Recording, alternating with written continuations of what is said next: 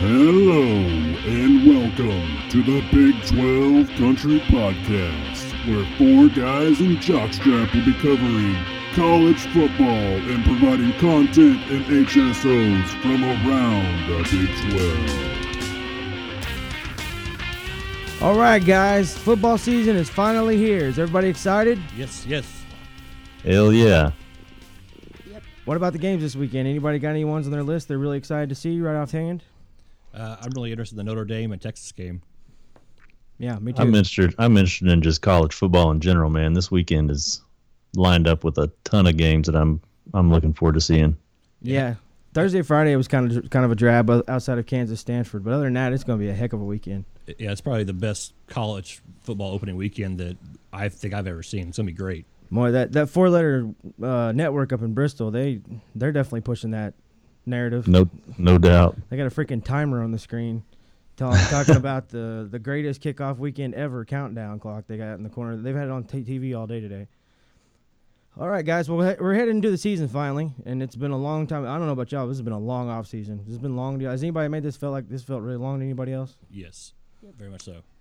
I, I don't know. I guess it's all the anticipation between the first weekend and then some teams and, and the conference and everything. It's just and there's one school in particular, Baylor. Uh, God knows it's been a long off season for them. Yes, That's no doubt.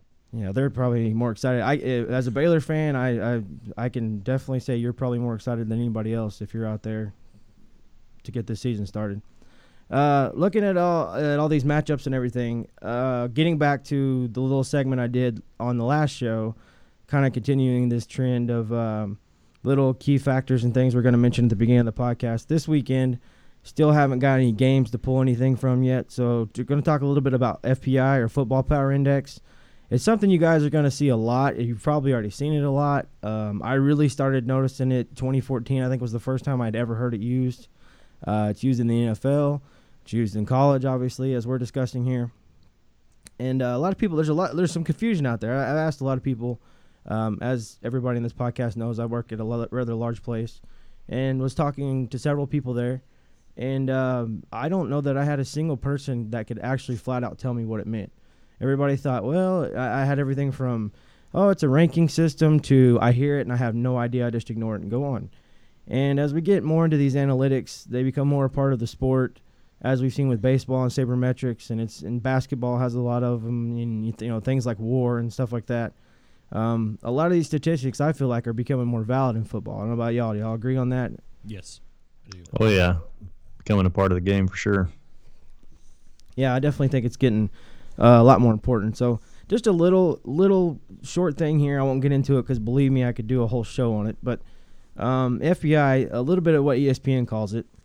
Uh, the Football Power Index is a measure of team strength that is meant to be the best predictor of a team's performance going forward for the rest of the season. FPI represents how many points above or below average a team is. So, in other words, average being your score is zero, you're the most average team in the country. So, points above that or below that, and that's where you're at. Projected results are based on 10,000 simulations of the rest of the season using FPI, results to date, and the remaining schedule. Ratings and projections are updated daily. So, to discuss that, some of this stuff is like I said, zero would be your score if you're the, considered the most average team in the country. So, in that scenario, a team like uh, what was it here? Hang on. A team like was it Central? Yeah, Central Michigan. Central Michigan has a .4 rating, so they're considered about the most average team in the country, give or take a little bit. Okay, so that gives you an idea of what your baseline scale is. Uh, looking at where some of the teams in the Big 12 rank, the number one is Oklahoma. They're ranked third in FPI at 25.2. Now, where I think some of the confusion comes in here, people see Oklahoma third in FPI. They also see Oklahoma third in the AP poll. And they assume that this is somewhat of a ranking. That's not ranking teams on where they think they'll finish. This is a statistical analysis of several different factors that they've included to give them and it's a lot if you, any of you gamblers out there it's a lot like vegas vegas includes a lot of this information to help them come up with a score to give a team and how many and that analysis will give them an idea of how much one team will be favored over the other one it's a lot of the same factors even ESPN there's a quote on a website you can go to and they say the same thing um, to give you an idea the lowest one kansas is number 90 let's see, 97 in the country, and they are negative 7.7. So that gives you an idea. And and where some of this can really shock you if you're going off rankings, number two in the Big 12 is Oklahoma State with 19.3. So and and like I said, that's above zero line average, you know, and so it's just something I think everybody you're going to hear a lot. If you don't understand it, do yourself a favor, look it up. You can you can Google, as many of you use, I'm sure, um, ESPN's FPI index or something along those lines. And they believe me, I have five pages, six pages in front of me that explain it all. You can look up anything you need to know about it and fully understand it, everything that goes into the analysis and all that. So, Yeah, if you watch if you watch ESPN these days, I mean, you see that FPI number thrown out pretty much every every episode when they talk about college football or even even NFL. Yeah, it seems like that's going to be a number that's going to start taking over and being one of the baselines of, of stats. It- It's, I think it's one of those things where over time it's really going to be one of the main factors that everybody's going to know and understand and be able to relate to better. You know, given given some more information and over time. So yeah, Yep, and even even over the past couple of years, it's been pretty pretty damn accurate as far as where teams finish and, and things like that yeah, at the end of the year. that was another thing I was going to conclude. And for you guys that are kind of you know negative to this kind of stuff, um, just for instance, Oklahoma last year came in early, beginning of the season in the top five, and pretty much didn't leave the top five the whole year. Even when people still weren't taking them seriously yet, or after they lost to Texas, they were still around the top five. And that's just one example I know of. There are several other ones that I can't really definitely give you offhand, but I do just remember in general watching the last year or so where it's okay. This team's been ranked up there the whole year and they're staying there. So it, it, I think there's definitely something to it. I don't think it's just more hocus pocus, more numbers. Put it that way. I definitely think it's they they've gotten this one right. So, and I and I even um, for this particular episode added FPI rankings to the games. So I will be including those as we discuss those. Um, okay, on this show we're going to get into all the Big 12 teams and what they're doing and the games this week, all 10 of them. Uh, the opponents, dead as some of them may be. Uh, we're going to get into that and we're going to try to touch on some of the national big games because it is such a huge weekend. We felt like that was important. And we promise to include any of that kind of information when it's relevant in this show. Um, and then also, we're even going to go ahead and uh, start recording some of our picks and you know write them down. We'll probably we may even put them out on Twitter or something and let everybody see them and you guys can hold us accountable and tell us how stupid we are and everything else. yeah, So, because believe me, there's gonna be a few of them that are gonna make y'all want to bounce off the wall. I can already tell. So uh, we're gonna move into game number one. Game number one is gonna be Northwestern State versus Baylor. Uh, just to give you a little information on it, it'll be Friday night at 6:30. Uh, I did not find any kind of television guarantee. Uh, I saw some stuff that said it could possibly be on a Fox Sports affiliate. Did anybody else see anything? uh, that's all I seen too. I think it's more of a localized Fox Sports. Yep. Okay. Yeah, Well, I yeah, think if you're in Waco, you'll be able to watch it on TV. But yeah. That's what I was gonna say. Brady, get much further outside that area, you're not going to be able to get the game. you live down there. I thought you might have an idea of anything out there. I don't. I haven't seen anything else other than you might be able to watch it. Was about the only thing I saw. Yeah. Um, just a, just a, one other little thing on going back to the FPI. This particular one, FPI has Baylor at a 99.5 percent chance to win this game, and that's about the highest FPI rating I've ever seen. So I would tend to agree with that assessment. Yeah, I, I agree. I, you know, one thing I'm really looking forward to in this game with Baylor, uh, you know, with all their offensive line, defensive line basically leaving, uh, graduating and stuff, I, I'm really anxious to see in this game. Uh, you can't really tell a whole lot with the skill players, but just kind of see how, how well they gel, how well they're picking up blocks, how well they're communicating on the offensive defensive line. I think that's going to be something interesting to watch in this game, more so than than their receivers and backs and stuff, because you know kind of what they got there, but with the lines on both sides, it's going to be interesting just kind of watching them uh, see how they're gelling and how, how well they're communicating with one another. Yeah, I think the biggest thing for me for Baylor in this game is to get out of the game healthy. I want to, I want you know, get a get a comfortable lead early, first quarter, midway through the second, whatever it is. Get that lead, get get Seth out of the game, get all your get all your starters out of the game, and try to build up some of that some experience on your depth. I mean, the depth is what's going to kill them this year. So try to get those guys in early and get some experience. Especially at the quarterback position, because like we talked about in the last podcast, it, they have no one really behind Russell at all. So this this would be a good chance to throw them in there and kind of see what they have to work with, because uh, they're they're going to be in trouble if Russell goes down. So if you know this might be a good game to start shoving some guys in there and just kind of see how they perform underneath the lights. Yeah, Yep. I, I'm interested. One thing I'm definitely interested to see is how Seth Russell does against contact. I mean, he hasn't seen any kind of contact. God knows they haven't touched him in practice. So, and- and that's one thing I'm interested to see. I'd bet they avoid that contact as much as possible. Yeah, they probably have. I don't see him scrambling any of that game. If anybody gets close, I see him getting rid of the ball quickly, and if they have to scrap the play early, they scrap the play early. I'm sure this is one on their schedule that they just want to just want to get through and get down the road. But see that to me, that's kind of a, uh, an interesting side note to this game. Something you got to watch because what we all know, Seth Russell that does really well as a quarterback is run the ball, and he runs really well off the pass. You know, they do a lot of the shotgun draws, fake the handoff, you know, things like that.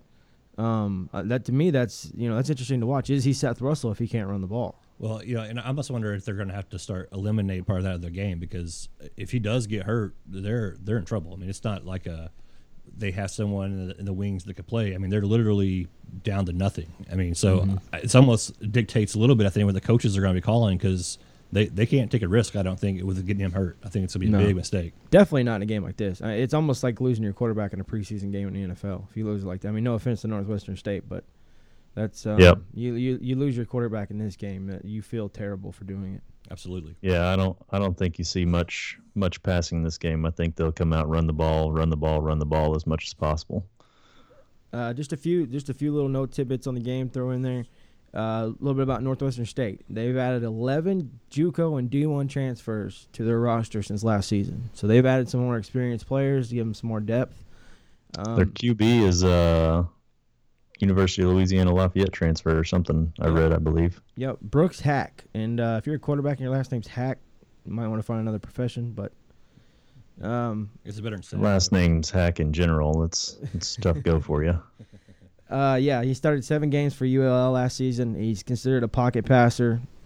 He has two brand new starters on the offensive line protecting him, so we'll see how that goes. Baylor's defensive line is obviously basically new. I guess is entirely new.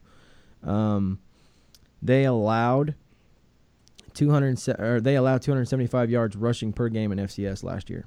So Shock Linwood might, might Yeah. run wild on this one. Yeah, Shockwood, would- I expect to have a home run game, uh, especially with Jefferson out.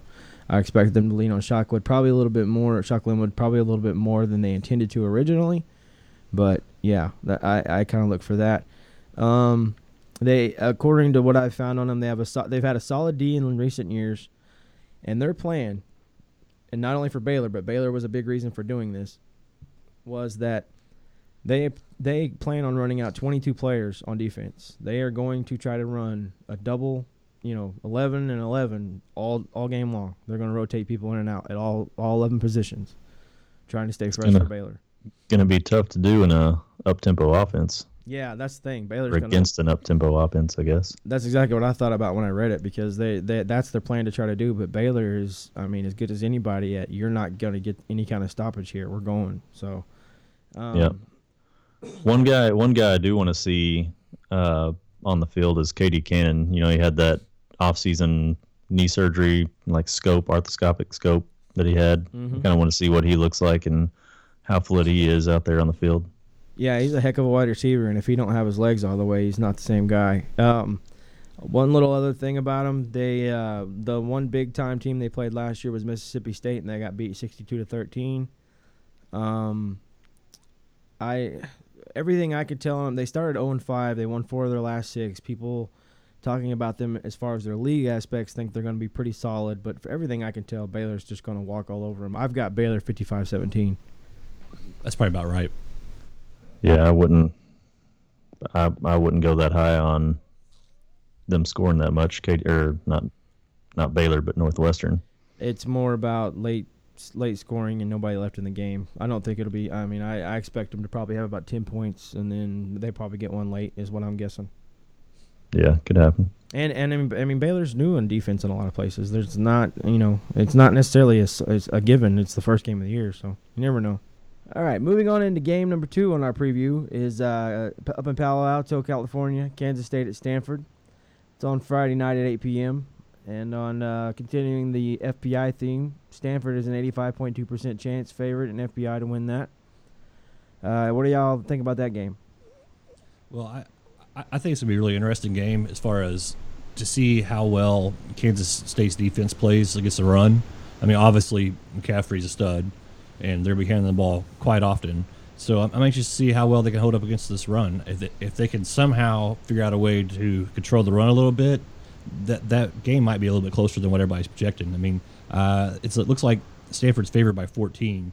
Uh, so it really depends on if they control the run. If they can do that and make a few stops here and there and maybe make kick field goals instead of punching it in, it, it might turn out to be a closer game than what everybody expects. Yeah, I'll be curious to see what special team stuff does too. If McCaffrey can not break, if they can keep McCaffrey from breaking their back a few times, you know, what, what's that, Brady?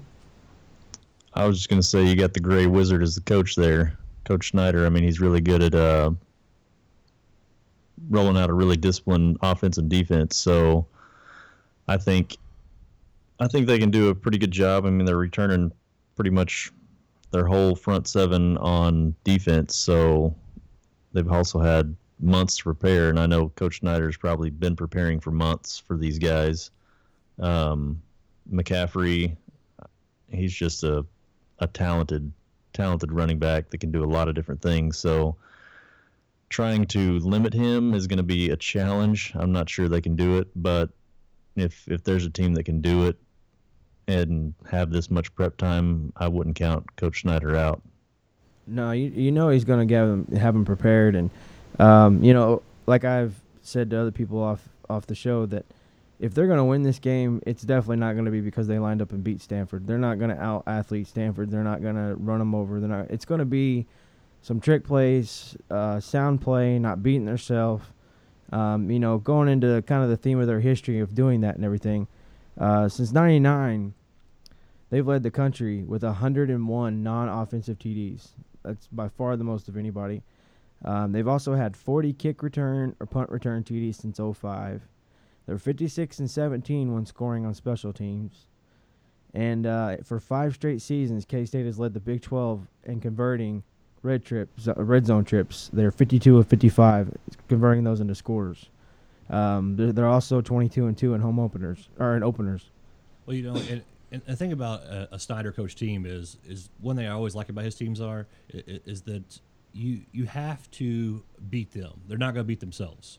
Exactly. They, they, they, do the right thing. They're where they're supposed to be offensively and defensively. Now, whether or not you have they have the athletes to, to compete with Stanford, you're right. They don't. Mm-hmm. But as far as being disciplined and being in the right spot and doing what they're supposed to do, he's always got them coached ready to play. Yeah. Uh, I'm, yeah. I'm curious. You gotta you gotta remember too. Stanford is rolling out two new quarterbacks. You got Ryan Burns and Keller Chryst, or however you say his last name. Burns is going to be the starter, but you're going to see a little bit of both of them. And you know, if they can slow down McCaffrey or, you know, make some make some stops, then they make that they make Ryan Burns throw the ball a little bit. They might they might be have a little bit of success there and and be able to make this game interesting towards the end. Yeah, they the two new quarterbacks will definitely be key, and you know, you know he'll he'll be dialing up some crazy stuff to confuse those guys. Um, you know, I, am curious to see if they can stop Mike Rector. Um, also, there's also been a lot of big news about this Trenton Irwin kid in camp. I've happened to see two different articles written up about. He's had a heck of a summer. Um, they they have a talented young secondary that's probably that's supposed to be pretty good, but I think K State could expose them a little bit there if they have if they can get the passing. If Ertz can throw the ball well enough to beat them, that's where it's going to yeah. have to happen. They're going to have to block neutralize the pass rush because Stanford can run, get after the passer, but that's if they're going to try to take advantage of them, it's got to be there. So what, what I think Ertz is sorry, Kendall. I think Ertz is interesting. I mean, you know, last year he uh, went down what third play of the third play of the season, so yeah. he didn't even get to throw a pass. So yeah. we don't really know what his capability is throwing the ball. We know that he's a good runner, but if he can if he can extend drives on third down and, and pick up those with his legs and keep K State on the field and you know that that limits McCaffrey just being on the bench. So if they can control a lot of clock in this game, it, it could get interesting. I don't see it happening, but it could it could get interesting. So what what do you think the score's gonna be? What what are you guys projecting? I, I got it being in 38-17 just in a couple of factors. I think Kansas State uglies it up enough. Uh, I you know you know Snyder. Anytime he feels he's outgunned, he's going to try to sit on the ball. Right. If he can have some way to to sit on the ball and kill the clock, he's going to do that. So I, I look for him to do that. Um, you know, I think the line is what like 14, 15, something like Yeah, that. it's 14. Um, 14. and I got them a little higher than that. I got Stanford beating them at home. You know, I, I think McCaffrey hits them one time special teams and probably another time on the ground, 38-17. That's about right. So uh, yeah, I think I think Stanford's gonna gonna run away with it towards the end. I don't think Kansas has has the talent to keep up with them, and Stanford will do just enough to to be able to pull away. Yeah. So so on to our next game, we got uh, Missouri and West Virginia, and it looks like West Virginia is a ten point favorite at home against Missouri. And so, uh, what, what are you guys' thoughts on this game? Uh, quickly, FPI, continuing that theme, 80.8% chance for West Virginia to win. Uh, this game is also, if you're interested in watching, Saturday morning, 11 a.m. Your thoughts, Brady? I I like West Virginia in the game. I I think the FPI pretty much I feel the same way that FPI does. Uh, Missouri, obviously they have a new OC this year. Uh, I believe defensive coordinator as well too. Um, but to me, West Virginia, their run game is going to be too much, uh, too much for Missouri, and and also I think you're going to see Shelton Gibson, their their wide receiver, have a have a big game. Yeah, they they're obviously the new offensive coordinator is a name a lot of uh, listeners might recognize. Josh Heupel, the former Sooner coordinator. Um, another name you might recognize is they picked up the running back from Oklahoma. That was the, you know, probably the best kick returner in the Big 12 the last couple of years, Alex Ross, and he, from what I'm understanding, is starting and is their key back. Um, they also picked up another transfer from Alabama.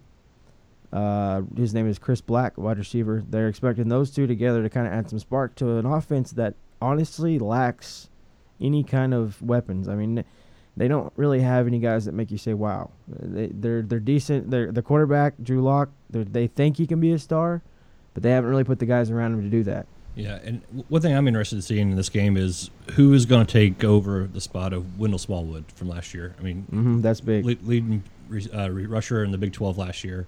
So I'm really anxious to see how well they do uh, against. Well, it's an SEC team, but although it being a weak one, Mhm. but uh, you know, for Big 12, we, we take all the beatings on the SEC we can get. So I- I'm anxious to watch and see you know what what their running situation is going to be and uh, how will they play against them. Yeah, that's going to go to the uh, fall in the lap of Russell Shell. Some of you probably saw him a little bit last year. Um, Is it Russell or Rochelle? I got Russell Shell is what I have. I, I'm pretty sure that's right. That sounds right. Russell Shell. I, I could be wrong. I, I have Russell Shell. I, I was thinking that was right. Um, but anyway, uh, the defensive line for Missouri, they they're very good at getting after the passer. Um, you know, we've seen uh, Skylar Howard struggle. Uh, anytime he gets any kind of pressure at all, he's a little antsy. He uh, so there's times where it feels like he's lost all control of things that are going on to me. Uh, he like I yeah, if like, they get if they get the Skylar Howard of Arizona State, the bowl game, I think I think this game will get ahead of hand real quick. But yeah as you know, last year watching him play, he was up and down throughout most of the year. Exactly. I- i- If the pocket had any kind of pressure at all, he bailed a lot of times. If they if they get the guy that played in the bowl game, this game will get over in a hurry.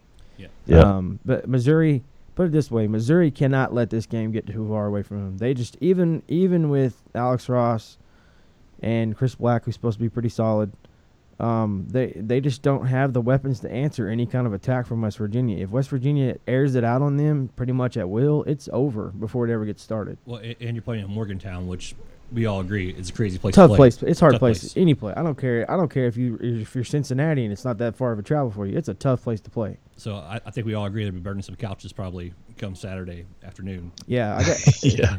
I got uh, West Virginia 38-24 in this one, and the only reason I have it a little closer than maybe some, although I don't, I think that's actually bigger than the line, is because I just I think Missouri's front seven will keep them in this game a decent amount at times. I just I don't, but you know I got it. I guess 14 point game. That sounds about right to me too.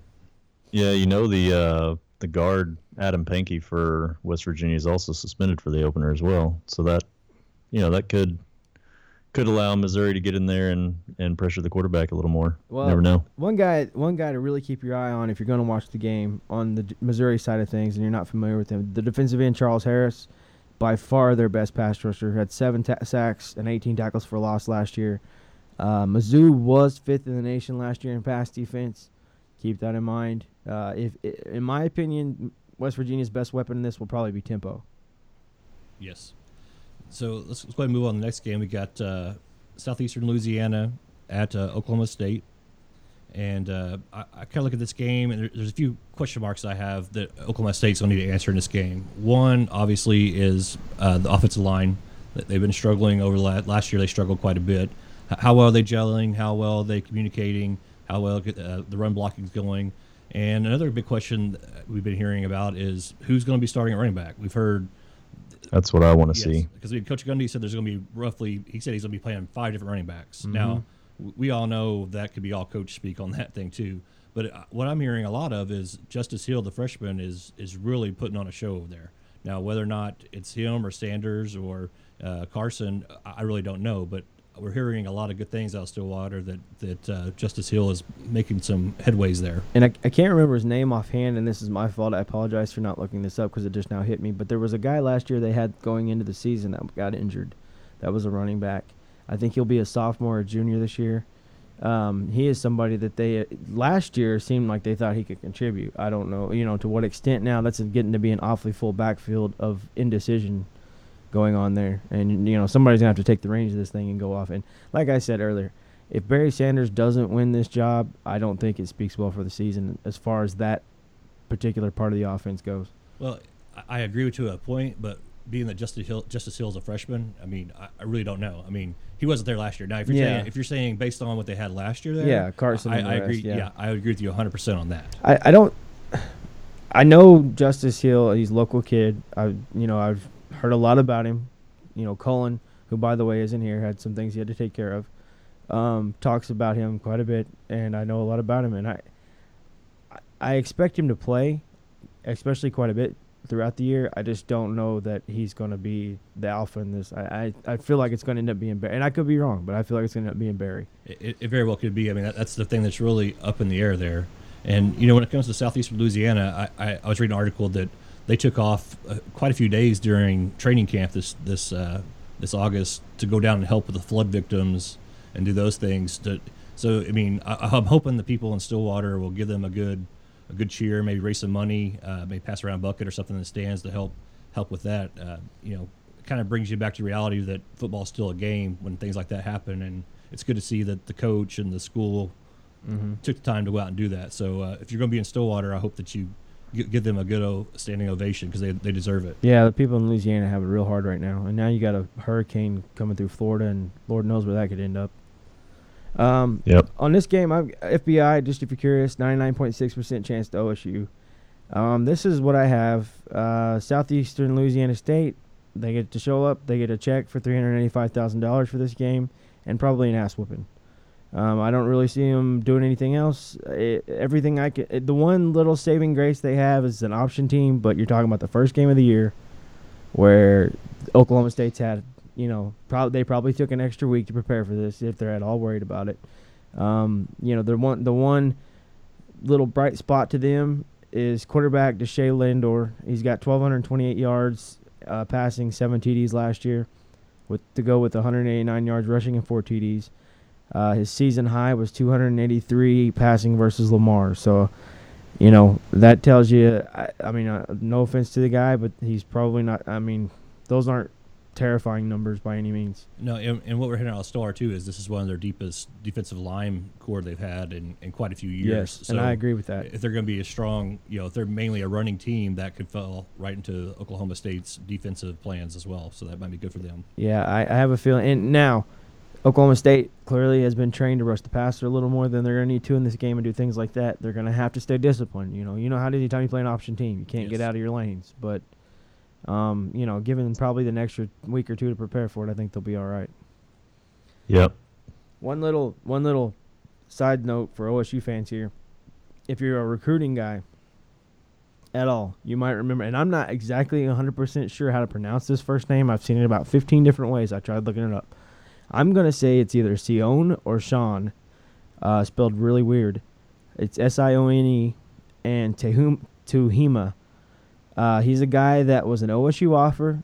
Apparently, was interested in OSU and uh, ended up ultimately becoming an LSU signee in 2014. Uh, he's 6'4", 260 pound linebacker. He uh, ended up getting in trouble, I guess, at some point at 2015 in LSU. There wasn't a ton of information on it, but he ended up serving a four-game suspension to end the year and left and transferred to them. So he will be back in in this stadium playing for Southeast Louisiana. If you're he had, just a little side note on him, he had 15, 13 tackles, two for a loss in seven games last year. A little bit that he did play.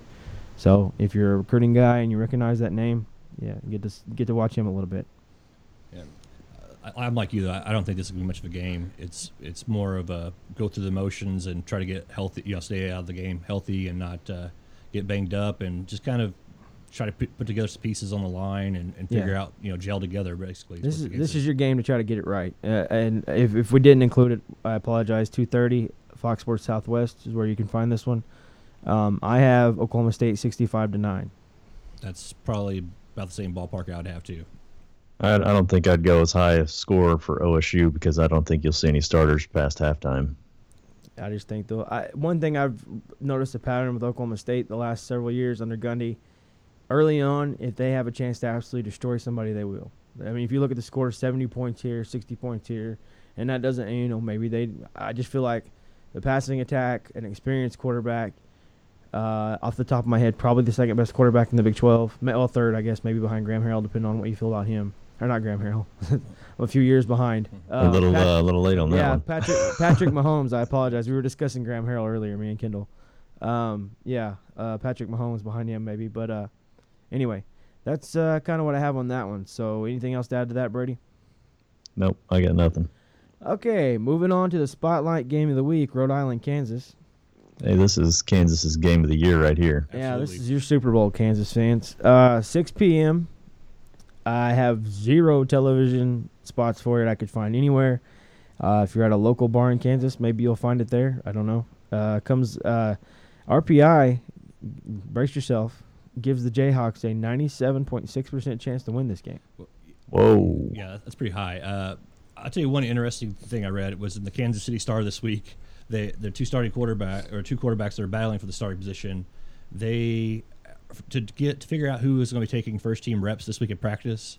They have been playing paper rock scissors to, to figure out. No way. I, I, I'm not making this up. You're talking about quarterback? quarterback. I did see where they announced that they're not going to say who the starter is, which Right. I think all of us pretty much assume it's going to be Willis. Hey, Well- paper rock scissors before the game starts. Yeah, well, I mean, that's what they've been doing to do the first team reps all week in practice, which uh, it sounds absolutely insane. But I mean, that was actually the article in the Kansas City Star I read about. And uh, if if that's the case, I don't, I'm not sure if that means they're sitting good on quarterbacks or they absolutely have nothing at quarterback because that's that's a scary Yeah. thing to do. It could be Is looked it, at. is it insane or is it embarrassing? yeah, it might be a little bit both. Well, yeah, right. it it could be in, in this is just the way I think about things sometimes. I don't think like everybody else. It could be a tactic by the coach to kind of loosen things up. They could be kind of, hey, you know, we're screw what everybody's saying about us. Let's go out there and kick some butt and get it over with. You know, um, that's that's kind of what it could be. I, and I could be looking into it way too much. That's just kind of what it seems like to me, maybe. yeah, I just kind of look at this game. This is kind of Kansas. I mean, I, it's hard saying it because I want to see all the Big 12 teams do good, but this is their kind of chance to win to win a game. If not, they might be going over this year. So it's Yeah, it's an important definitely, game. It definitely. really is. Um, Their, what's their next one? Ohio, I think. yeah, Ohio, and Yes. that and Ohio has been a very, um, I guess, nationally under the radar team for years. If you if you're not a, a dedicated college football fan, but believe me when I say, I don't give them much chance to beat Ohio, and I don't know hardly anything about Ohio, and it's just because of the coach they have had there forever, though the system he's doing there. I've God help me, his name's left me. He was at Nebraska early 2000s. Um, Frank Solich. Solich, yes. He, uh, you know, he's built a really solid program there. I mean, it, if y'all remember a few years ago, I, I want to say me and Brady were uh, at a football game, a college football game, and before it kicked off, there was a big Tron up there, and I remember a game where they were taking Ohio State, a pretty good Ohio State team, if I remember right, with Terrell Pryor to the wire. Now, granted, this has been years ago, but I'm just saying he he's not afraid of anybody, and I don't give Kansas as much chance as maybe Cullen sounded like he kind of thought that they could win that game. I don't so much think so. So I kind of think this is their game that they need to win. Yeah, because their their other two uh, non-conference games are Ohio, like you said, and the other one's at Memphis. And so, this to me, this is the game they have to win. if- Yeah. if they're going to win one. Exactly. Um, a little bit about Rhode Island, if you're curious. Uh, they're, they're they're two best players, and really the only two worth talking about on the entire roster, in my opinion. Kick returner Harold Cooper, linebacker Adam Parker. Um, they were both named to preseason All American lists uh, in their conference, and they are the first two that Rhode Island has had since 2011. So you're not talking about any kind of real roster strength there. Um, they're from what I can tell, they're rebuilding. Uh, they've got 28 brand new players on the roster this year. Uh, Rivals did rank them as having the number one class in the Colonial League, if that means anything to you. So this new group of freshmen is the best in the Colonial League. I don't even know where the Colonial League is, so I don't think that really means Neither do to me, I. so. I've heard it mentioned before. That's about all I know. I, I know some of the teams that are involved in it, and that probably just shows how obsessive of a fan I am. I'm probably ridiculous. But um, last year they averaged a whopping 13 points a game. So FPI, in my opin- opinion, is a little high on this game. But all that being said, I got KU 37 13. And it's just because I think Rhode Island is that bad. Yeah, I, I, hope so. For for the sake of Kansas fans, I hope I hope that's that's right. They need they need some they need a little positive pep in their step up there for sure. a big win would do their school. No lot doubt. good. The, the the mentality of the football program and everything. A big win. I don't care who it is, would do them a lot of good. And who knows what that what that can springboard them to for later. You know.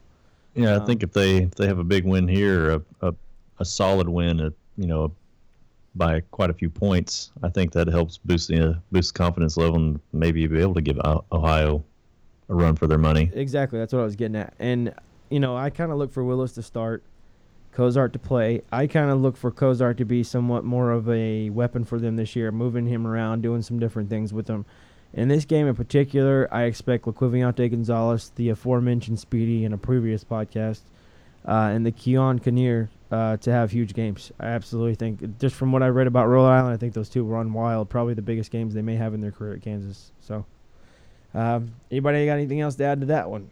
You know, good luck, Kansas. Not at all. Let's get a win. Good luck, Jayhawks. Yeah, let's win this one. We don't want another O for this year.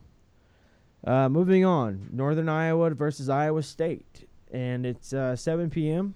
I didn't see a TV uh, mentioned anywhere on this one, and I may have overlooked it. Uh, some of these started to run together.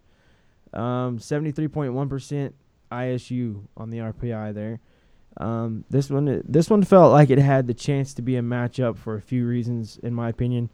Northern Iowa comes in the number five team in the FCS. Right. They're they're a solid team. If if you've had some of those early Saturday mornings like I have, where there wasn't crap on, and you were flipping through the channels, and you maybe turned to ESPN two and Northern Iowa's on, and you got to see them play a little bit. They're not a bad team. They're not a bad program. They're one of the better ones in FCS. If it wasn't for North Dakota State, they probably would have maybe even made it to the national title game last year. North Dakota State knocked them out in the quarters. But um, yeah, they're they're a solid program. I, I think one thing in this game is going to be interesting is is their offensive line. You know, they're they're completely demolished, and so I'm anxious to see how well they can block for Warren. Uh, he's a great talent, but you know you got to have blockers in front of you. And another thing I'm really interested in seeing is is how Lanning the quarterback, how well he can get in a rhythm. He was so sporadic last year. You could see glimpses of great things, and then you would see just a total, just like lack of knowledge of what was going on. So I'm anxious to see maybe he can get in a rhythm, and I'm really expecting Lazard just just to have a heck of a game because that, that dude's a beast. So I'm really interested in seeing how well he does. Yep, I'm with you. I want to see what I want to see what Lanning does. See if he's progressed any from last year. See if he can get consistent with with his passing and uh, Lazard. I mean, I'm I'm looking forward to watching him all year. I think that guy's going to be a a first rounder, future first rounder. So I'm I'm looking forward to it. Yeah, I agree. Lanning's got to step up his passing. Believe it or not, he was about a 55% passer last year. What not terrible, but um, definitely not great in the Big 12 standards. Um, one area I think, in getting back to Warren and the offensive line, one area I absolutely feel like Iowa State has a chance to dominate this situation is is the run game. Uh, North Northern Illinois averages about 280 pounds among defensive linemen across the board. They're a little undersized. Iowa State does have Big 12 linemen generally, you know, in that area. Um, the secondary is not very good at all, and they lack experience. I expect Lazard probably to kill them. I, I, I mean, I think he'll probably. I, it wouldn't shock me if he had over 100 yards receiving and a couple touchdowns in this game. I, I just don't see them being able to hold him down at all. So I, I think Warren and Lazard will probably run right through this team. That's kind of what I'm thinking too. That, that'd be my guess because uh, Lazard is just a beast, and if they if their secondary is pretty weak, he he's just going to destroy them. As, as long as Lanning can give him the ball. Yeah, That's- yeah. That's been a big question mark for last year. Because Lanning would seem like he'd have two or three good, nice passes, and then one or two just dumb, dumb passes. So he has to clean that stuff up. One thing about the uh, the, the little more tighter matchup in this situation is probably going to go to the to Northern Iowa's offense and Iowa State's defense. Um, Northern State Northern Iowa's offense returns quarterback Aaron Bailey, Tyvis Smith, the running back, and four of their five starting offensive linemen. Um, they're having a little more issue with, you know, the receivers trying to get all that situation figured out and everything. But that being said, that's kind of their strength. And as we know, Iowa State's lo- lost some stuff in linebackers and stuff like that. Um, one area I expect, uh, or one guy to really watch on Iowa State's defense, um, the defensive tackle De- Demond Tucker. Um, I expect him just to absolutely blow right through them. He's a beast. I don't think they're going to be able to stop him at all. Um, you know, a little bit more about Northern Iowa, if you're curious, they run a 4 3. Uh, they only return four starters. They, their key guy is an All American candidate, Carter Schultz. He had 23 tackles for loss and 15 sacks last year. So, you know, they're they're not bad. I just they're not they're not ready for Iowa State. Um, I got it being 34-24 Iowa State. Yeah, well, last year didn't they? I'm pretty sure it was last year they opened up with the uh, same Northern Iowa Iowa versus Iowa State, and I want to say it was 31-7 final score, with Iowa State winning that game. Yeah. So I mean, you've got a little more experienced Iowa State team this year. Um, especially I'm not. I'm not so much sure on Northern Iowa's experience, what they return and all that, but 15 I expect I expect more more of the same 31-7, maybe even 38 38-10. Yeah, and, and this is a game where if Iowa State at all takes it off, they can get beat. It can happen. I mean, you're talking about 15 starters, one of the top five teams in FCS, and a lot of time what we see in FCS is the starting 11 isn't far off. It's generally the depth that kills them. So if they can get ahead and you know see what happens. So, anybody else want to throw out any other score on that game? Uh, I'm thinking about 35 to 7, somewhere in there would be my guess. Okay, okay, that's that's fair. That's fair. I wanted to say it was about a. Was that one a 14 point line? I can't remember now. I looked it up at one Uh, point. It's not, it's, I, I, I didn't see no Oh, that's right. line. FCS. It doesn't yeah. have a line. That's right. That- oh, I remember what it was. I read on the internet that uh, on one of the Iowa State websites, it said a few websites had it as a minus seven. So if that tells you anything. Wow, Yeah. that's surprising. I, I Well, put money on that. Like I said, I probably would take them to definitely cover it, but I don't think it's. I think this is definitely going to be one of the closer matchups in the conference this week. Uh, moving on to the next one, uh, South Dakota State versus TCU, Saturday night, 7 p.m. on Fox Sports Net. Uh, FPI gives TCU a basically almost a 95% chance to win this one. Thoughts on that one? I'm I- I'm really interested in seeing just the offensive flow with new quarterback, and just kind of see how, how well they how their well their flow is going on offense. Uh, I mean, they got they got talent. There's no doubt, and that there's definitely more talent than South Dakota State has. There's that's you know not even a question. But I'm just kind of curious to see how well the quarterbacks play, how, how well uh, you know what what kind of their game plan is, and then also I'm anxious to see whenever they start rolling in the second team, watching the second team quarterback play because I know they've been a little bit of a battle down there, so I'm kind of anxious to see both of them play a little bit, see what goes on. Yeah, definitely. Yeah. I'm I'm I'm interested in Kenny Hill. I want to see I want to see what kind of Kenny Hill we're going to get. Is he going to come out and roll like he did whenever he was with A and M, and you know when they played South Carolina, or is it going to be the latter part of his starting days at A and M? Yeah, I that I mean that's that's the question with TCU this year. In my opinion, if Kenny Hill is the Kenny Hill that played the first few games that year, TCU is right in this thing to the end. Uh, if not, I think they're done by Halloween. Um, you know, you got obviously the, the big three here that are really going to tear up South Dakota. Kenny Hill probably, obviously. KaVontae Turpin, I expect to have a huge game, and uh, Kyle Hicks at running back. See what he likes to do. Um, they do add three grad transfers. Uh, John Diarse a wide receiver from LSU to watch for. Uh, another running back, Derek Green, the Michigan transfer, and then Cole Hunt, the tight end from Rice. They really think that he could be somebody that can kind of break down some, give them something. They, I mean, if you think about TCU, they really haven't had a tight end that could, that scares you. They think maybe he could give them a little something they haven't had in recent years. Um, defensively, Josh Carraway and James McFarland on the defensive line, I absolutely expect to destroy South Dakota. I don't think they're gonna; those two are gonna wreck shop on them. I don't think they're gonna be able to do anything about it. Yeah, I think this is going to be over pretty quick. To be honest. Uh, i- Yep. If they go out and play like like you know play, they should it, it should be over pretty quick. Okay. And moving on into Stephen F. Austin and Texas Tech. Uh, Saturday, 7 p.m., Fox Sports Southwest. Uh, FPI gives Texas Tech a 98.7% chance to win this one. How y'all feel about this one? Well, I, I I think this is like another scrimmage game. So I'm I'm thinking Mahomes is going to have 500 yards and four touchdowns if, if he stays in there that long. But I mean, I, I expect him to light it up real fast and often. Yeah. Yeah, I, Yeah. I, I don't expect that to last too long. I agree. This is just another another warm up game. Not much to see here. Just Mahomes gonna dominate while he's in there, and Texas Tech will run away with this one easily.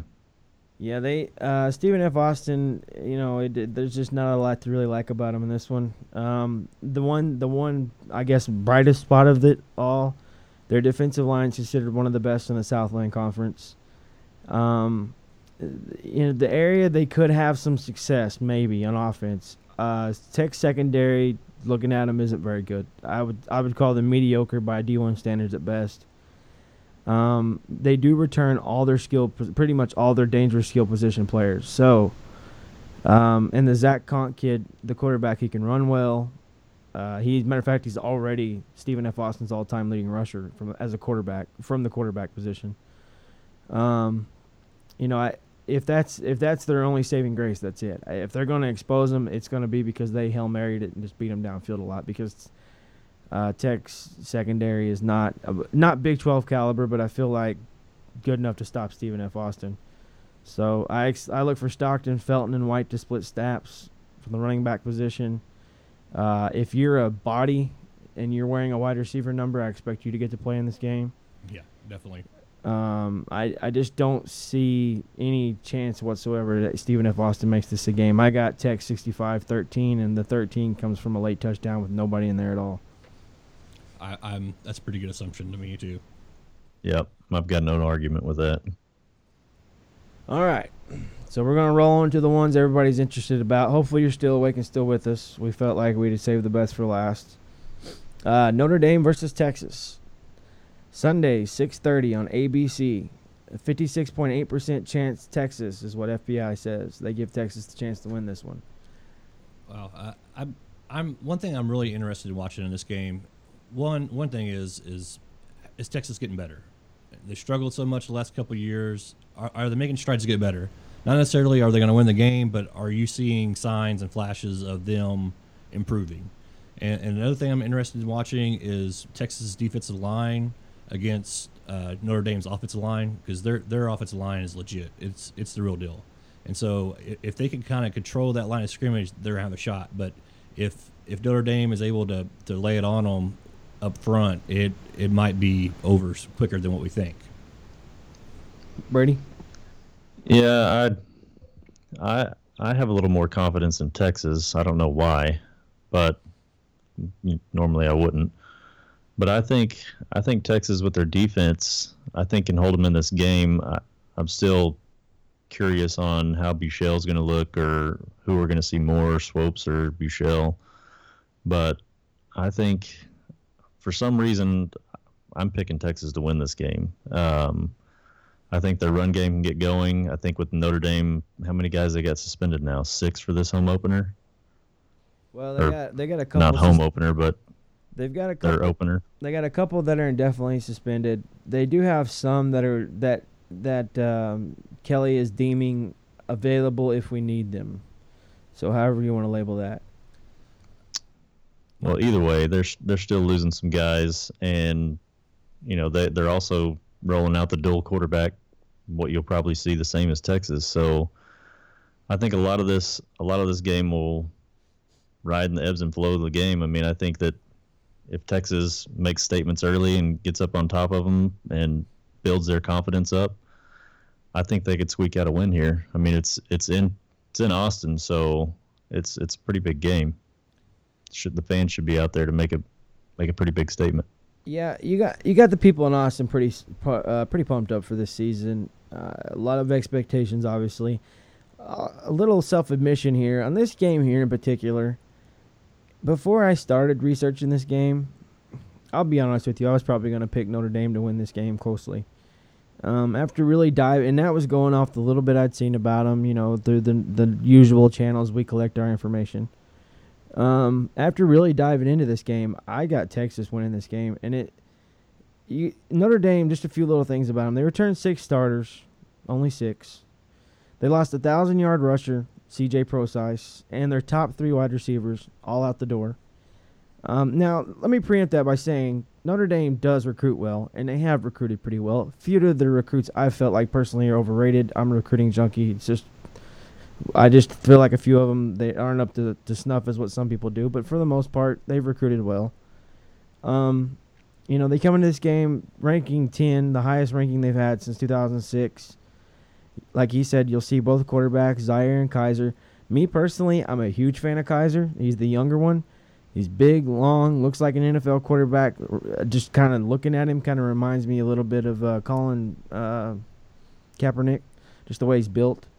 Um, he runs well, heck of an arm. Zaire, he's great in his own right. They both won games against big teams last year. Both good quarterbacks. I'm just personally a bigger fan of Kizer. Um, the two running backs they're going to bring into this game, Josh Adams and Tarean Folston. Folston is the one who, if you watch this game, I know I was seeing it. Uh, Folston's the one that had his ACL tour against Texas last year. Um, he rushed for 889, 80, 889 yards and 14, but we haven't seen anything out of him since then, really. Adams, yeah, he was solid last year a little bit. Um, they lost a lot off their defense, and Notre Dame's defense was really good last year. Very under. I mean, people talked about him, but not as much as I felt like they should have at times. I mean, they lost, they literally, when I say literally, literally lost award winners at all three levels of this defense. Their front seven got hit hard. I just, I to, to me, Notre Dame doesn't bring an experienced enough team into this game to win it. Is it talented enough? I think it's very possible that's talented enough. I just don't think it's experienced enough. Uh, yeah, and I think that experience is going to show, or that non-experience is going to show whenever you're up against a hundred thousand in Austin. I guess I'm on the other side of this coin on this one because my, my thing is this: I Texas hasn't shown me yet that they're able to win a game like this. What I mean by that is like the last two years for what they've done, I just I haven't seen it. Now that doesn't mean they can't do it, and if they did it, it wouldn't necessarily surprise me because they have the talent to do it. But they just haven't played well enough for me to say they're going to beat Notre Dame at home. I, I, I just I just don't know. I, I have a hard time picking them in this. I, I get where you're coming from. I mean, they have beat. Some, I mean, obviously they beat Oklahoma last year, but uh, in my opinion, I still say that was more Oklahoma than Texas. Um, they they they're dangerous enough to beat you if you let them, and I and I think with the inexperience you're going to see in Notre Dame in places, especially at the skill position. Like I said, they lost four of their most dangerous weapons on that offense line last year. Prosise, I mean, that's a huge. That dude is a good back. Was a great back in college. I think could be solid in the NFL. Um, you know that my the big question of Texas is, and, and I'm fully expecting. Some people may not know, not understand, may not have read. There's a lot of uh, misinformation out of there. I expect Swoopes to start this game and probably play the majority of it. Um, that's what I'm hearing. If you'd have held a gun to my head and asked me two weeks ago, I'd have probably said it's it's Buechele. But now I'm fully convinced Swoopes is going to play most of this game. He's going to have to get off to a much better start. Last year was atrocious. If you watched the game last year, and a lot of it was his fault, and a lot of some of it wasn't. It was a very uncreative offense at times. Uh, they didn't even play to his strengths that well, in my opinion. Um, and where I, one thing we usually generally see with some of these heralded offensive coordinators, one thing they usually do is they come in and take a lot of the thinking out of the quarterback's hands. In my opinion, he's probably going to have a lot of one look read and get it out. You know, things like that. Quick, get you know they're they're going to try to. You know, we saw it with uh, Boykin. You know, Boykin, in my opinion, was horrible. May have been the Big 12's worst quarterback. What was that, 2013? I mean, he was terrible that year just a few coaches changed, and a year later, and look what he turned into. I mean, he was feared by Yep. people. Well, you know, I, I think in this game we're all in agreement though it's going to be a close ball game. We don't, we Yes, don't, we, we don't see definitely, we don't see either one of them walking away with the game. No, But- definitely. So I mean, Yeah, and I, I think the lower the score uh, for both teams, I think benefits Texas. I think if they if they can keep Notre Dame Agreed. from scoring and you know keep this game you know under you know, the winner scoring no more than 24 points, that's how I think Texas wins this game. Fully agree. I expect I expect uh, Texas to lean on its running backs, Foreman and Warren, pretty hard. I expect Burt to give Notre Dame's defense some issues on the outside, catching the ball. Um, I really expect on defense, Poona Ford, Malik Jefferson, and Anthony Wheeler in the front seven to absolutely take this thing over. Um, and one little key name for me, just a little bit of looking around. I expect PJ Locke in the nickel position to do some good things. Um, I me, I've got 27-17 Texas. Uh, defenses are both pretty solid. I don't think Notre Dame bring, brings enough offensively. Texas is a very good defense, guys. I mean, it, in my opinion, they're still a little shy in the secondary of what we're used to seeing as Texas, but they're a solid defense. And, and Notre Dame is going to have to come in there after losing several of its most best playmakers and try to put some points up on them in Austin. I just don't know that they're going to have the experience to do that yet. That's just me. Yeah, one one interesting note. Um, Charlie Strong, I can't remember exactly where I saw this, but he's 0 and 11 in games when opponents score first hmm. while he's been at Texas. Wow. I, I, mean, and a lot of that's indicative of the quarterback play he's had and indicative of the offense they've ran. I mean, they're yeah. not they're not going to catch anybody in what they've done in the past, and a lot of that's changing this year. And let me let me uh, give a little note here. The 27-17 I have this pretty much being a touchdown game all the way. I just think Texas maybe kicks a late field goal or something and puts it more than seven points. I mean, I got them winning by ten, but it's not because I think Texas dominates this game by any means. Yeah, so I've got it. At me, I would, I would pick 24-21. I think it comes down to Texas kicking a field goal at the end to win it. I guess that will kind of roll us right into our next game then, the Oklahoma and Houston game, the last game on the schedule for the Big 12 this week. And so, uh, I guess, what what are you guys' thoughts on this OU game? Well, it's um, just in case you're uh, not paying attention, it's 11 a.m. on ABC. Um, this one, I'm gonna say it's probably slightly high in the FPI, but I don't think it's as far off as some feel like it is. It's 90 percent chance basically OU wins the game. Uh, what do you think about it, Brady? I think I, I'm kind of in agreement. I think that that OU. I think Houston and OU keep it. The game stays close. You know, first half. You know, maybe a little bit in the second half, but I think the depth that OU has versus the depth that, that Houston has, OU will pull away. By you know, the end score may not look like much of a challenge, but I think that uh, you know, it'd be a twenty point win for OU, in my opinion. Yeah, I, I'm in agreement with, with you guys on, on the score. I, I think OU's on pull away late. Um, the only chance I think Houston really has in the game is if Ward is able to to move and get out of the pocket and make things happen. Uh, if if they can contain him and keep him where he has to throw constantly, and not let him use any of his legs, uh, you know that that's going to be a big plus for OU. But uh, I I think OU's defensive line has the ability to do that. Um, that, but to me, that would be the only way really Houston can stay in the ball game. That, and they're going to need a few turnovers. They're going to need something positive happen that way in their favor too. Yeah. yeah. the the worst thing that can happen to OU is they let Houston get off to a really good start. You know, score touchdowns in the first two drives, build that confidence up for them, and you know then OU's kind of backpedaling at that point, playing catch up. So I think if OU can get get out on them early, and stop them. You know, the first couple drives. I think this thing. You know, I, I say it could be could be close after half, but it could get out of hand early if that were to happen. Yeah, I, I kind of agree with the the send a message early. If if you if OU can come out, hit them in the mouth, and tell them, hey, you're still Houston, and they know that, I don't think there's any chance that they're going to have to hang in this game. Um, and the, on the other side of that coin, if Houston hangs around, they're dangerous. You can't let yes. them. In my opinion, you need to have distanced yourself by the fourth quarter if you're going to feel comfortable about putting this thing away. Um, I, I look for OU to lean on its running backs, especially. Uh, yes, we know they have Baker Mayfield, but that offense did not become that offense until they started handing the ball to those two backs at the same time out of the backfield. Plain and simple. As Texas. Um, the defensive coordinator, I've forgotten his name. He's hilarious, but – um, for Texas. He said, if you listen to some of the tape of him from last year, he said, you know, they talked about him. What what was his key to success at stopping Oklahoma? And he said, nothing. I was just praying to God they wouldn't turn around and hand it to those backs. And I mean, that's the case. That yes, Baker Mayfield's exciting, but the running game is what makes this thing go. And that's in my opinion, that's Houston's only saving grace. I feel like offensively, I don't care what Ward does. I think oh, you can outscore him If it comes down, in my opinion, Houston's only shot is controlling the run game. And I, yes, people are. I'm not as high on their front seven. A lot of people are falling in love with it. Think it's all. It's really good. Um, in my opinion, uh, the defensive line to me looked like a lower Big 12 defensive line. And now they do add Ed Oliver. Um, if you're a recruiting guru, Five star guy. five star guy out of Houston, right? When he had a Houston area, he was out. Of, Yep. He was out of that area. Um, very talented guy. I, I expect him to cause some havoc up the middle. I just don't.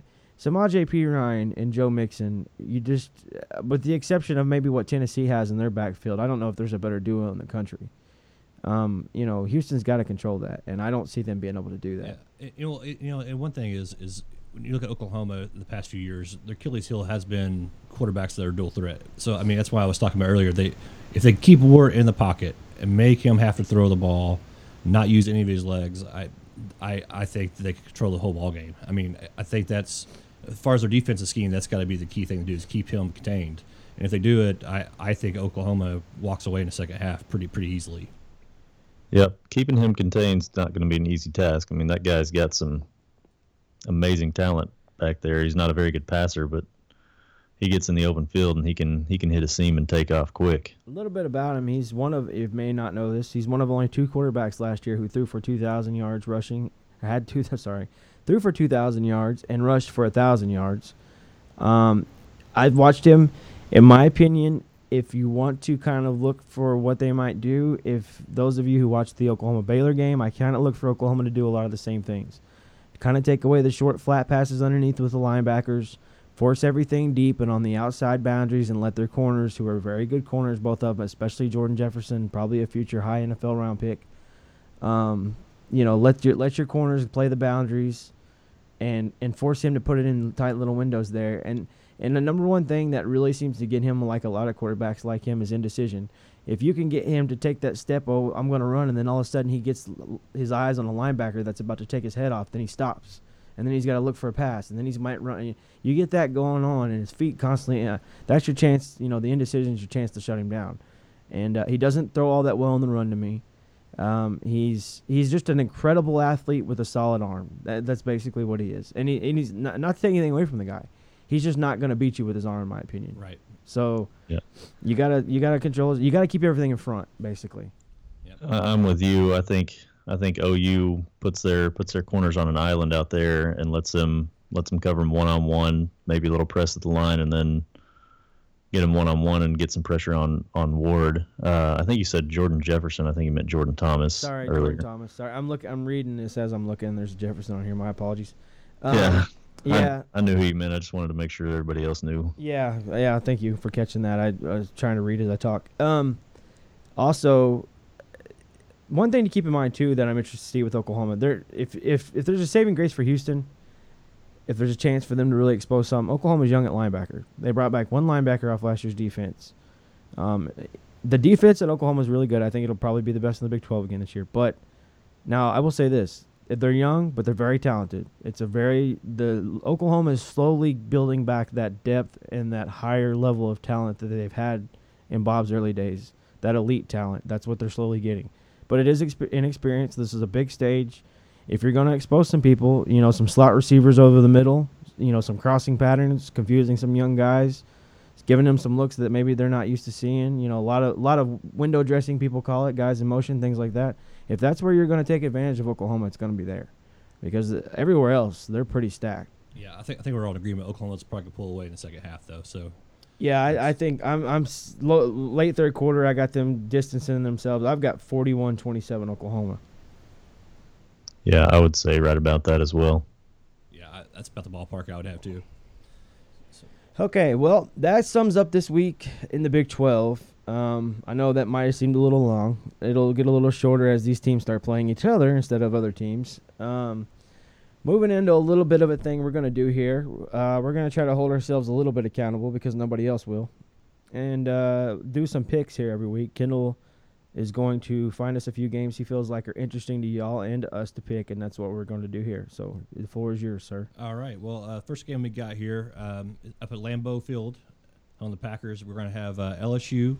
is a ten point favorite going in there against Wisconsin. So we're just going to pick against the spread here against five games. So uh, Corey, who do you have in the LSU and, and Wisconsin game? Yeah, I'll, I'll take LSU, even though that's kind of a home game for Wisconsin in a sense. I, I think they'll cover the ten points. I just Wisconsin's solid. I, the offense on Wisconsin doesn't impress me a whole lot, so I, I would take I would think they could they could cover the ten. How about you, Brady? Same here, man. I'm taking LSU. I think I think they're too talented on offense and defense. I think if Miles actually lets the quarterback, you know, unleashes the quarterback a little bit, it could could be way more than ten. But I just don't see Wisconsin as being a a powerful team this year, and LSU will run all over them. All right. Well, we have, have Colin. He's out. He gave me his picks. He, he's taking LSU. And then Jockstrap, he's sick tonight. And uh, Jockstrap, he's going against the grain here. He's taking Wisconsin with the points, he said. So, uh, but for me, I'm, I'm with you guys. I think LSU is too talented, but uh, you know we'll, we'll have to wait and see Friday night. I mean, sorry, Saturday night. Uh, the second game we have on our little pick here, we have uh, Ole Miss and Florida State. Florida State's a four and a half point favorite. Monday night matchup, right? Yes, that's on Monday night. Yes. Go ahead, Brady. What you got? I got Florida State. I think they're, to me, I, I know Clemson has talked about a lot in the ACC, but they're a team to watch and watch over there. I think they can give Clemson a run for the money. I think Clemson goes there this year, so I don't know. I think I think Florida State. I think Florida State covers this easy, to be honest. Uh, one thing I will say for I, I expect Florida State to cover too, but one thing that's interesting about this game is um, I've I had his name walking in here tonight, but Florida State's normal starting quarterback I lost his name. Um, they're playing Francois, redshirt freshman, I believe, maybe even true freshman. He's uh, you know, no experience at all to speak of, so that'll be something to be. And and Ole Miss can score, boys. I mean, they that quarterback's pretty good, by far the best in the SEC, and in my opinion, probably the only one that could hang in in the Big Twelve with our guys. So, yeah, yeah, I agree with that. Well, we have uh, Colin has Florida State. Um, well, it's, it's a complete sweep. Everybody's picking Florida State on this. All five of us got Florida State on this one. Florida State, I mean, that seriously might be the most talented roster in the country. Yeah, they are very talented. You're young, but they're very talented. Mm-hmm. Uh, the move on the third game, we got uh, Southern Cal playing Bama. Uh, Alabama's a ten and a half point favorite, and that one's going to be taking place in Jerry's World in Dallas. So, what do you guys got on that one? I, I'm going to go with Alabama just out of I hate doing this, but just out of respect at the machine he's built there, uh, even with the questions, and I just USC is just not USC yet. They're they're not what we've come to know them to be. So I'm going to take Alabama to win that as much as I feel bad about it. I'm going against the grain here. I'm going to pick USC for this one. I think Alabama quarterback situation, which we know in Nick Saban's offenses, it doesn't really matter what the quarterback does. But first game out of the gate, I expect Alabama to win, but I think USC will will cover the spread. Well, I don't I don't know if this is a good thing or a bad thing for you, but Colin's going along with you on this ride for USC. Oh, uh, well, I'm doomed. yeah, it's kind of what I was thinking too on that. But but Colin also said he, he thought USC would cover the Colin, cover the points. suck. and then uh, Jock Strap's got Alabama covering, and I, I kind of looked at it. I I, think Alabama's going to cover. I think I don't think it's going to be a big cover. I mean, I'm, I'm expecting to win maybe by 14 or so. So I'm not expecting them like a big blowout, but I, I do see them covering this game. One thing to be interesting about that too, besides the fact they don't have a quarterback, they're still not decided as of right now on the running back. There's you know they they think they know, but it's something to watch there too. That could be interesting too. Yes. Well, the, this next game is of course Notre Dame and Texas. Notre Dame's a three and a half point favorite. I know we kind of talked about it a little bit, but let's go ahead and, and pick pick on here and put it on paper. So what do you got, Corey? Uh, I'm going to take Texas to cover that.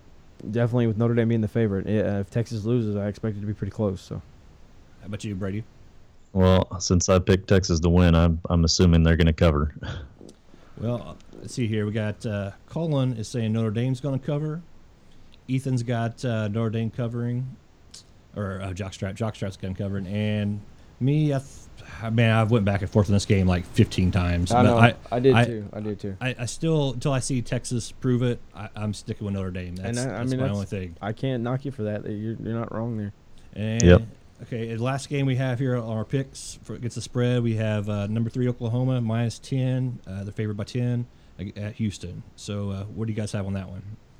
I, I've got them being. I've got them covering it. I mean, I gave my score. I, I think they. I think they probably go up by ten or so late third quarter, early fourth quarter, and then just kind of ease into the finish line there. I, I think they cover it. Yep, I'm picking OU as well.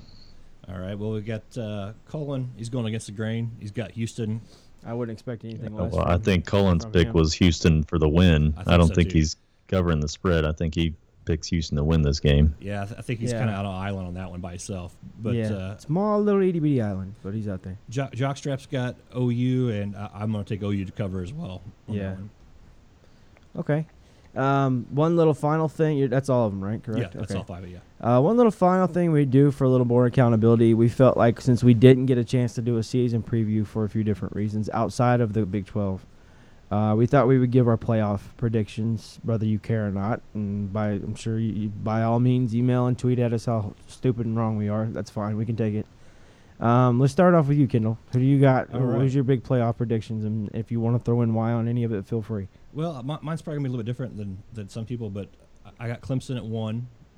I've got OU at two, Oklahoma at two, LSU at three. I think this is the year they, they finally knock off. Finally get Saban? I think this is the year. In Death Valley, And four, this is kind of a pick that I, it's I, I'm not. I don't feel really confident about. I about don't it. really but like my number four either. I have Iowa at four. I I I, I Wow. almost did. I almost did it. I, I, almost I- took I know Iowa that too, sounds so crazy, don't- but what they played last year and with their schedule, I, I think they they could squeak this thing out. I really everybody's overlooking them, and that's a very experienced football team returning. Uh, so it, it, then that would be my four, and then uh, pick the two winners out of that. I would have uh, Clemson coming out of one uh, against uh, Iowa, and then I'd have LSU squeaking out one against OU, and then for my national champion, I'd have Clemson. That would be my, my pick. Okay, and that, that's very good. I I mean uh, Iowa, I can't uh, believe me. I there was about a five minute period where I was considering it. I, I just don't I don't know how they'll do against the other side when it comes time to play, but Right. in their their side of the Big Ten, I expect them to absolutely roll. That, that's kind of So- thinking. If they can make it to the Big Ten championship game, you know, they just got to play Yeah. good for one game, and they're in. Yeah, they almost So- did it last Yep. year. They were damn close last year. So, all right, Brady, go ahead. All right, for me, I uh, I also have a little different picks than than most, I'm sure. Um, I don't have Clemson. I've got Florida State being the number one. I think, you know, with Clemson going to Florida State this year, I think that Florida State can can win that game, and you know, with that win, I think that can get them to the number one spot. And I've got kind of similar to Kendall on picks two and three. I've just got them reversed. I've got LSU getting past Alabama this year. And then I've got Oklahoma coming at number three. And then for my fourth, I think I'm with you guys and not feeling too confident about this, but I'm going to go with Stanford. I'm leaving out the Big Ten. I think there's going to be too much too much back and forth, and you're not going to have a, you know, maybe a, a two loss team winning that, winning the Big Ten championship game. So I can't. I'm going to go. With, I'm going to go with Stanford there. I can't knock yeah, that. I mean, there's a lot of people not giving the Pac-12 much of a chance. A lot of people saying a two-loss team will come out of that conference, but I can't say that that's any smarter or dumber than the Big Ten being that way. So No, I, I definitely agree. Um, give me two seconds here. I'm pulling up Colin. Colin has. Well, who, who do you have coming out? I mean, Oh yeah, sorry. Go ahead and finish your So I've got in the uh, championship game, I've got Oklahoma and Florida State meeting up, and then I've got the uh, the hometown favorite Oklahoma winning that one. It'd be good for the Big Twelve. Real good. Okay. Colin sent me his. Uh, he has number one Clemson, number two Bama, his number three is Oklahoma, his number four is Michigan. He didn't give me any whys on any of these. Sorry. Um, he has Clemson over Michigan in game one. He's got Alabama over Oklahoma in game two, which I wouldn't expect any less from him. And uh, he's got Clemson beating Alabama in a repeat of the national championship, which hasn't happened in a long time, but that's fine. That's just. I mean, I can't say that's. I mean, as of right now, on Can't can't knock it. That's yeah, for sure. The end, at the beginning of September, that's not necessarily a dumb pick. So Well, I, guess I'll roll into Jockstrap's picks here since he was sick. Uh, he's got uh, his four teams. He's got Oklahoma at one. He he, th- he, he was telling me he thinks All they're going right. to going to run the table as far as uh, regular season. Then he had Alabama at two. Uh, he has Clemson at three, and Stanford at four. He thinks Pac-10 is going to sneak in too. He he didn't much. He's on he's on the Stanford train like He- I am. He is. He, he he's a big McCaffrey fan. He thinks the kid's going to put up some big numbers. And uh, out of those two games, he has Oklahoma beating uh, Stanford, and he has uh, Alabama beating Clemson in the semifinal, I mean, semifinals. So it'd be OU and Alabama in the finals, and he said it's going to be a squeaker, but he, he was leaning towards Alabama uh, in the, in the championship game. But he was going back and forth quite a bit. I know that on that one. I'll take a Bob Stoops matchup versus Alabama. yeah, I think the country reacted to that pretty well last time it happened. So, Yeah. um, okay, I've got Florida State winning the ACC. I think with Clemson having to go there, I just think they pull it out, and uh, both play pretty. Uh, Louisville is the only other wild card in that situation. If you know anything about the ACC, depending on how the two play against Louisville, but other than that, I just don't see anybody beating Florida State in that conference. And the quarterback will be back in a couple games. Um, I got Oklahoma running the table in the Big 12. That's mostly about the Big 12 being down this year. I don't think, I mean, it hasn't happened in a while that anybody's gone undefeated. It's just really hard for me to find a game that Oklahoma's going to lose. And if they do, you know, they survived it last year from a 5 and 7 Texas team. So, you know, If OU if OU loses early, I think it's you know their first five games are pretty tough. I think yeah. I think they're still in, and then you know the the big game at the end against Oklahoma State. unless Kenny Hill turns into Steve Young, I just I don't see anybody. I, and they, I'm sure they'll lose. I mean, odds say they will. They're going to lose somewhere. I just don't see Yep. it. Um, number three, I got LSU. I agree. I think they catch Alabama in Death Valley this time around. Um, the key thing to watch with that one is the following week they play Arkansas. That's being overlooked. And if you know anything about Alabama, the week after you play Alabama, you usually don't do too well. Um, it's just a fact. Look it up. Um, number four, and I I went round and round and round and round on this one. I if I could see them putting two teams in this year, it would from the same conference. It wouldn't be them, but just knowing how much talent this team has, as well as he's recruited, I'm gonna feel like Ohio State finds a way to put it together and win the Big Ten this year. I they have a ridiculous amount of talent. Trust me, they have their quarterback coming back. They have time. They're to beat. They you know they may lose to Oklahoma, but if they if that's say that's their only loss, I mean that's not going to keep them out if we have Oklahoma number two. So in that scenario, I think. Oh, and I just I can't buy Michigan. I, I I'm sorry, I'm but he you. he hasn't done anything to prove it. I, they did win some games last year in what the Citrus Bowl or whatever. I, did, I don't. They've Yeah, got I'm, and they have I'm no with you on the Michigan man. I I don't buy it yet until I see it. I mean he's he's got a lot of hype coming his way, but but until I see him put it together for a season, I'm not buying that hype. Exactly. If they got their quarterback back, I might I might say okay. I, I could see it, but they don't. And I just I just I'm not ready to, to buy and I think he's a hell of a coach. He's an awesome coach. I loved him at the 49ers. I just don't I don't think he's re- I don't think they're ready. Um in this scenario, I've got Florida State beating Ohio State. And I, I guess I'm going chalk here. I got Oklahoma knocking off LSU in what I think would be an epic game this year, if especially if LSU can find any form of quarterback play. Um, there'll be a ton of talent on the field in that game. Uh, and I got Florida State playing Oklahoma, and I can't believe I'm saying this because I haven't said this in probably five or six years, but I'm picking Oklahoma to win the national title.